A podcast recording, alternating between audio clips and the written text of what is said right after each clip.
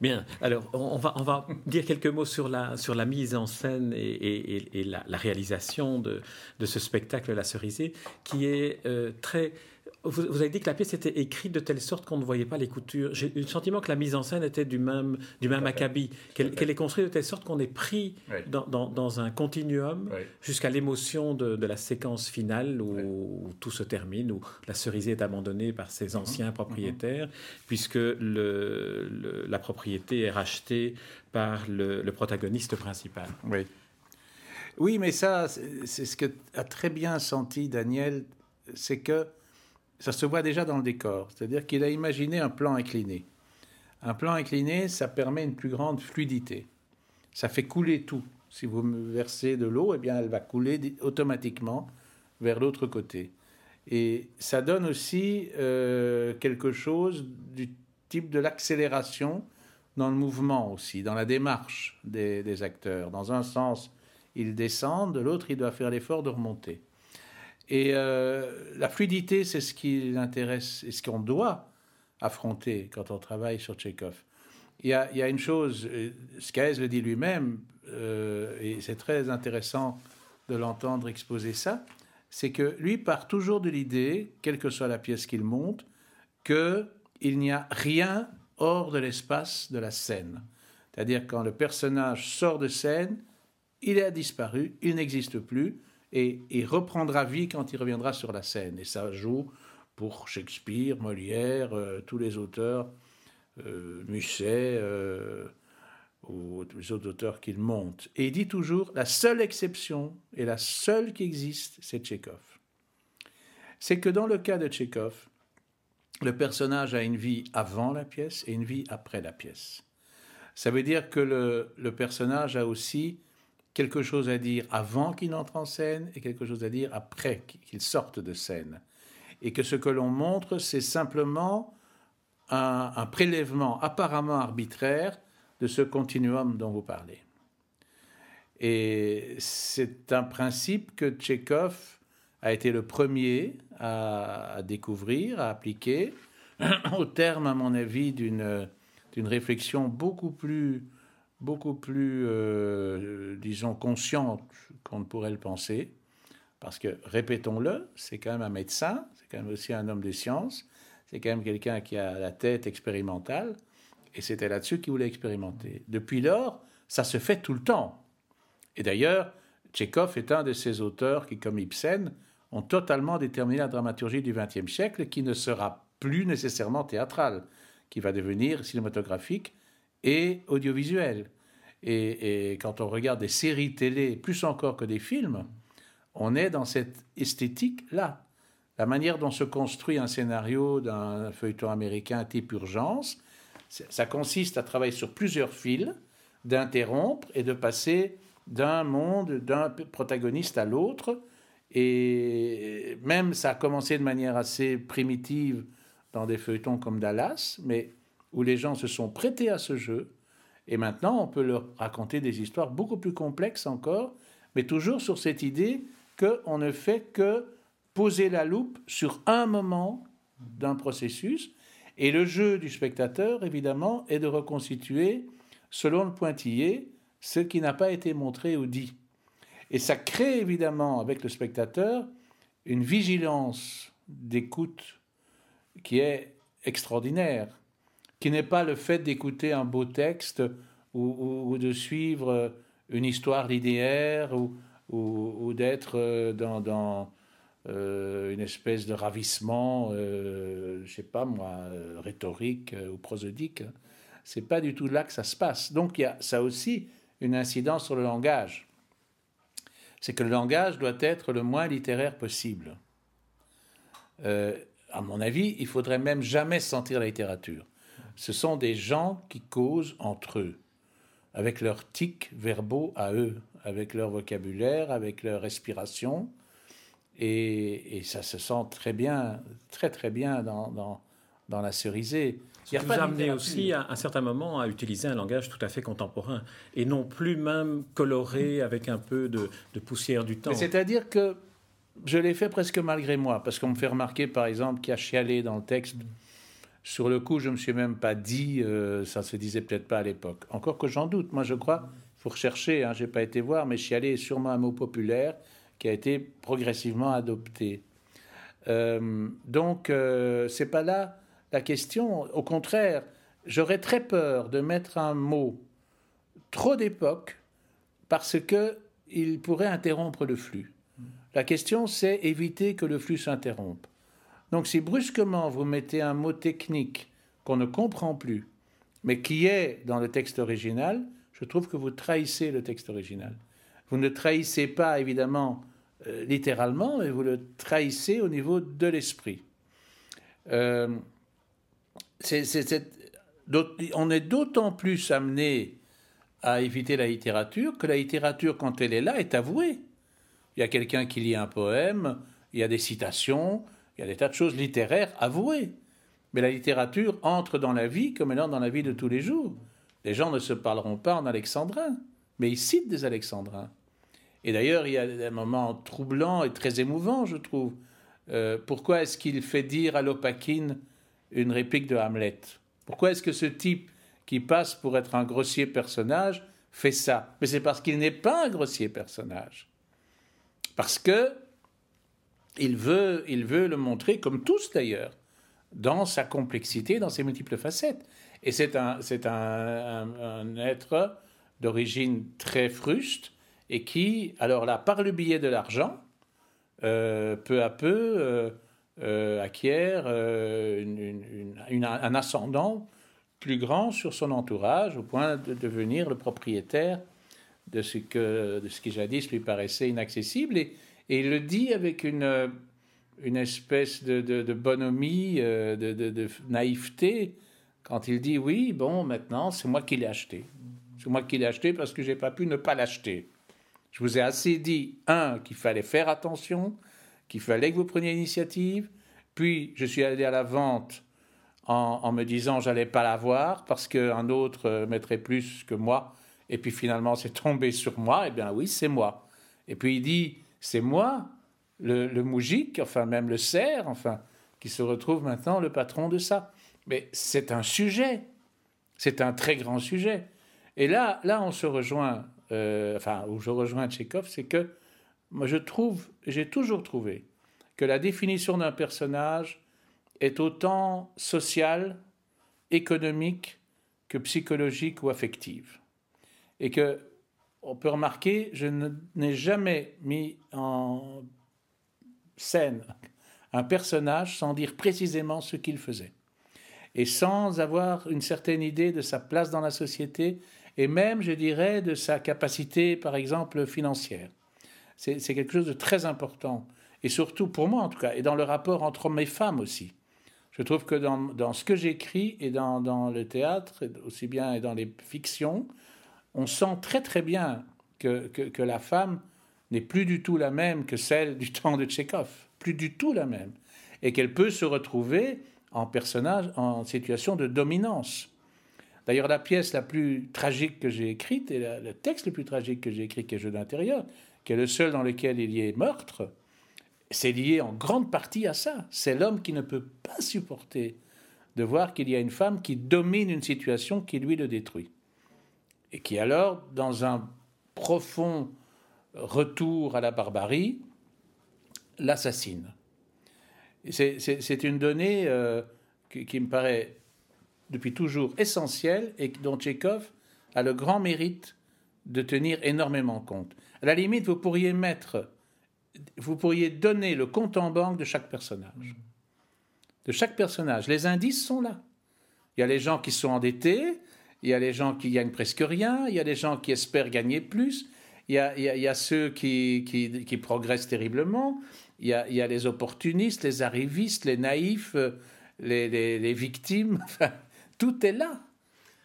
En regardant la pièce, on se, on se, dit que la pièce est, intemporelle, mais on pourrait se dire aussi qu'elle est contemporaine. Est-ce que c'est, ça vient peut-être de cette caractéristique-là des personnages de, de ou, ou, des vôtres, euh, de, vraiment les, les situer par rapport à l'environnement social et le continuum de vie?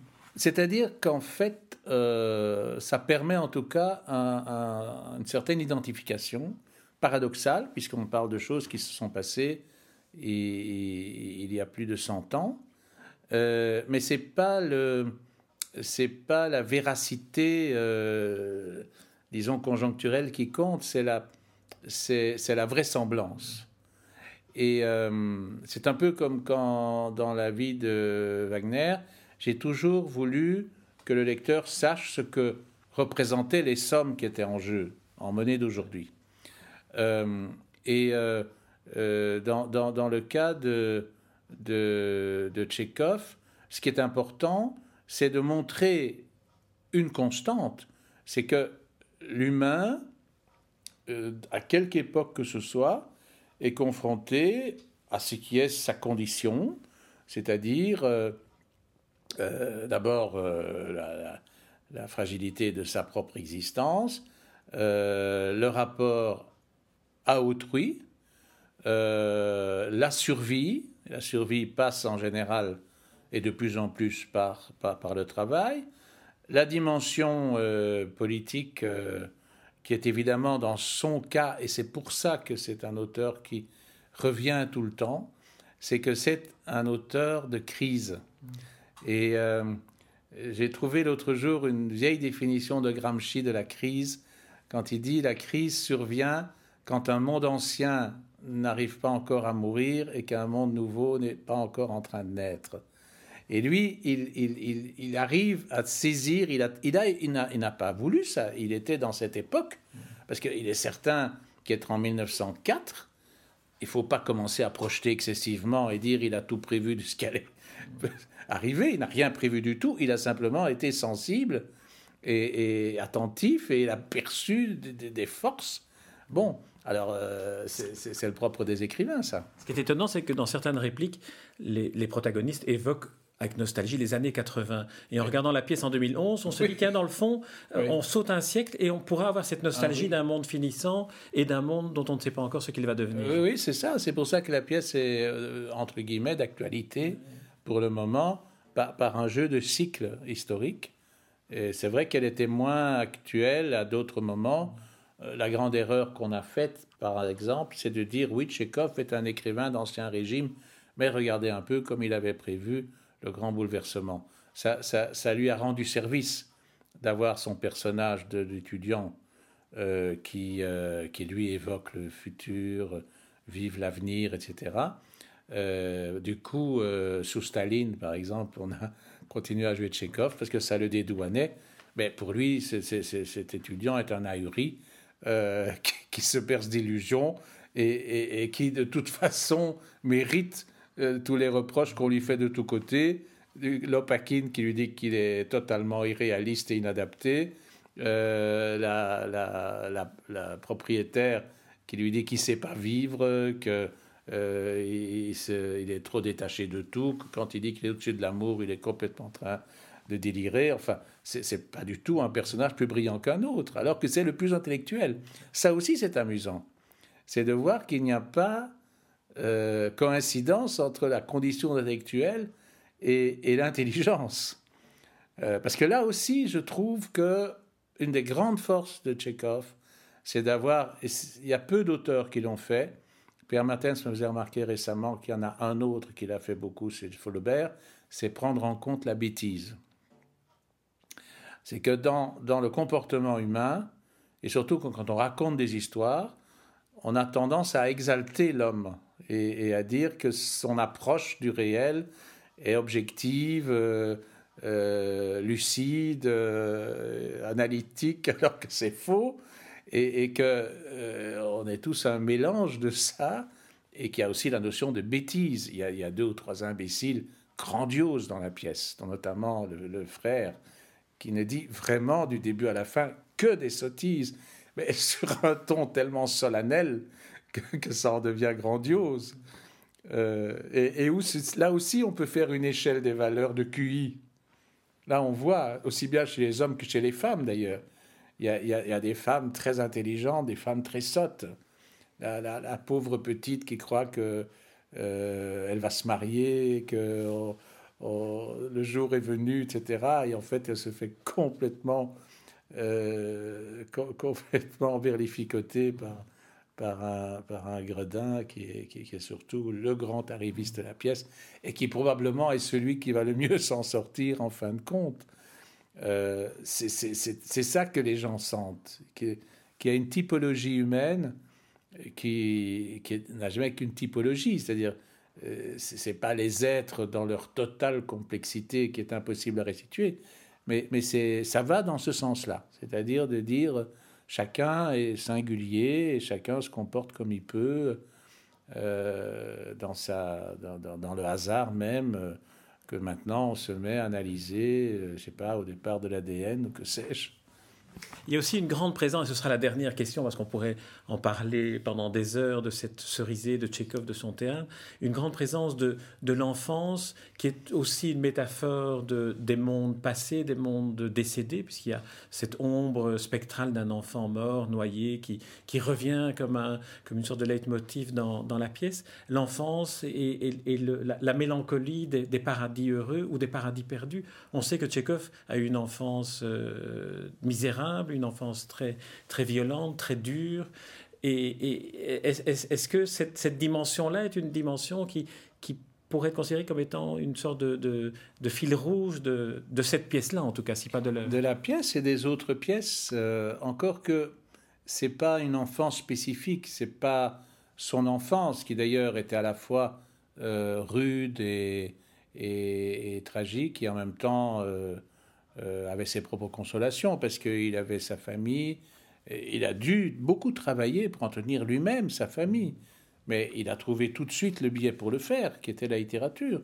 Donc ne perdons pas de vue que Tchékov a été à peu près dès ses débuts un auteur à succès. Et qu'il gagnait suffisamment de roubles, non seulement pour, pour payer ses études, mais pour entretenir son entourage. Donc c'est un chef de famille paradoxal, puisqu'il ne s'est même jamais marié, il n'a jamais eu d'enfant. Mais c'est un chef de famille euh, enfin, il s'est marié, mais c'est un mariage plutôt de convenance. Et euh, euh, il y, a quelque chose là qui comment dire, je, je, pense que le dernier effacement de Tchékov, c'est l'effacement de lui-même. C'est-à-dire qu'il s'efface derrière ses personnages, c'est certain, mais lui-même, je ne crois pas qu'il il se considérait comme, euh, comme prioritaire. Et, d'ailleurs, je trouve que la manière dont il est mort, c'est une très belle scène de mort, c'est une des plus belles qui existent. Une parfaite Racontez là, parce que c'est avec bah, cette coupe de champagne. Il avait dû se retirer dans une ville d'eau, comme il en a. Cette fois-là, il était en Allemagne, je crois, à Bad Godesberg. Et euh, bon, il a, il a, il a demandé euh, euh, du champagne et, même des huîtres, je crois. Et, et il parlait presque pas l'allemand, mais il a dit à, l'infirmière, il a dit Ich sterbe. Hein. Et alors, il y a cette histoire fabuleuse, c'est que pour le ramener sur Moscou ou sur Saint-Pétersbourg, on avait mis son, son cercueil dans un wagon réfrigérant de poissons. Et euh, Gorky raconte que en suivant son cercueil, son cercueil sentait le poisson. et ça a été une façon ironique aussi de, de s'en aller, quoi.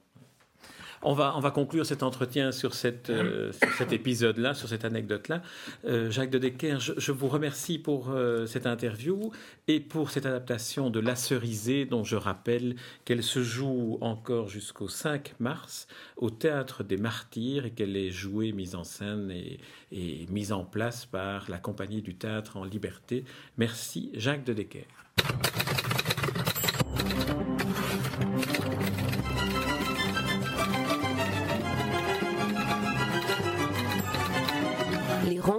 d'Edmond Morel.